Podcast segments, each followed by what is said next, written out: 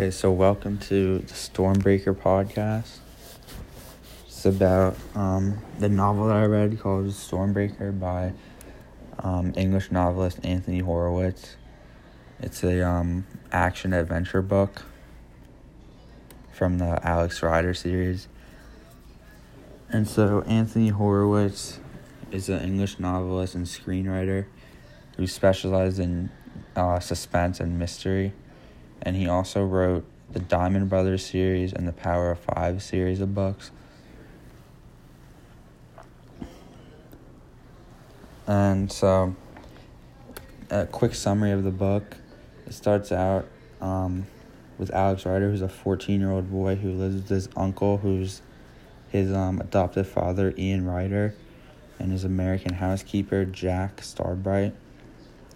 And it starts off where he gets the news that his adopted father slash uncle Ian Rider was killed in a car accident, and he gets kind of suspicious because they said he was killed because he didn't have his seatbelt, but he knew his uncle was always like a careful man who would always wear his seatbelt. And at the funeral, he gets even more like weirded out because he sees all these like strange looking men carrying guns, and then he visits he sees like a van with all his uncle's stuff and he follows it and gets to the junkyard and he sees his uncle's car and it's just covered with bullets. And they said that it was he died in just like a regular car crash. So he gets super um like freaked out a little bit. And then he goes to the Royal and General which is the bank that his uncle supposedly worked at.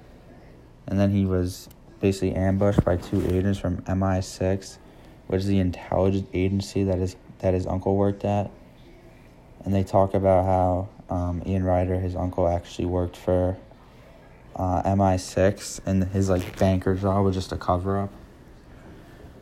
And then um, they talk about the case he was working on called Stormbreaker, which is um, it's like a so it's this this wealthy businessman Herod Sayle and he developed a new computer called the Stormbreaker, and he said he was going to give a Stormbreaker to every school in England, and he was going to activate them in a grand ceremony.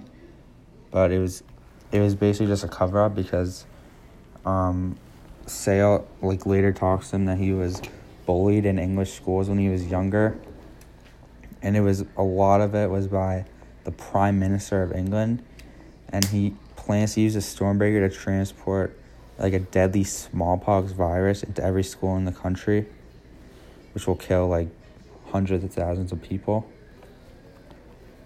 And so that's kind of skipping ahead a little bit, but um, Ian, um, he warned MI6 to keep the Stormbreaker from leaving the manufacturing plant, and then he was killed by Yassen Gregorovich, who was an assassin who was working for uh, Sayle and then the M1 the MI6 agents were blackmailing Alex by threatening to deport Jack, his like nanny, back to America and then sell his house and then send him to a boarding school, thus he helps them investigate. And then Alex agrees and he gets uh, two weeks of like really hard training and some really cool gadgets to help him in his mission. And so Alex basically just gets to their the Sayle Enterprise, what they call it, because he impersonates this a kid named Felix Hester, who was some computer nerd who like won a contest to visit the plant. He used a Stormbreaker, and um, Sayle really likes Alex like right away, and he like gives him a tour of his house that contains a really cool aquarium with a poisonous jellyfish. And Alex meets um, two of his servants named Mr. Grin, who's like a circus performer who had an accident, so he can't really talk. And then his assistant, Nadia Vole. And um, so Alex actually ends up staying at the same room that his uncle stayed.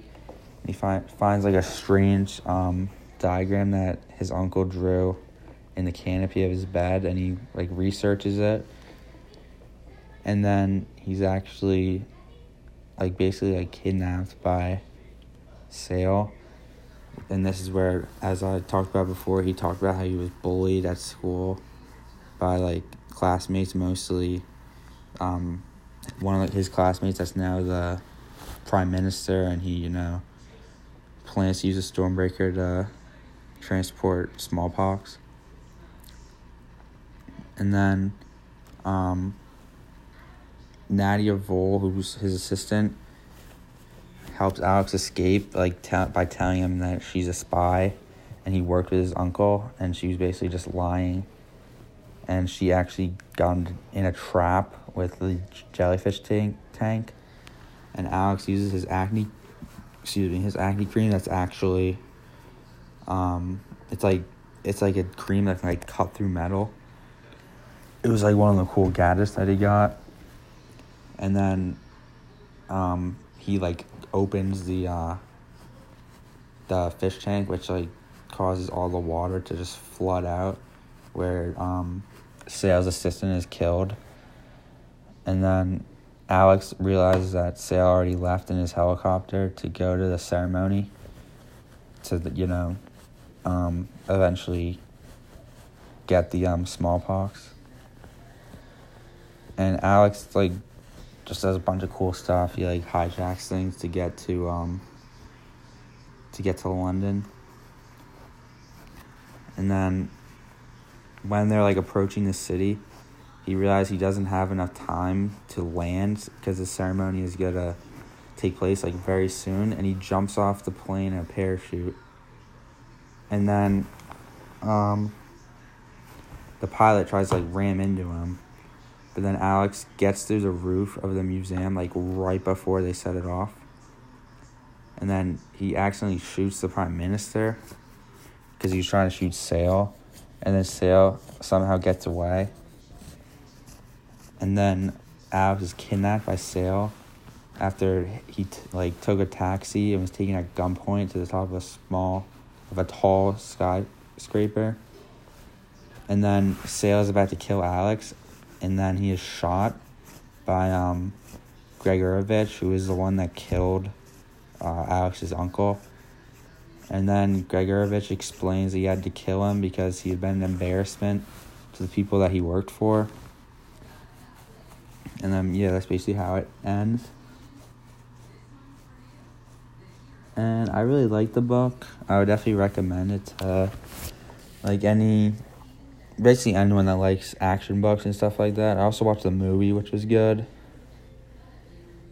And um, yeah, thank you for listening.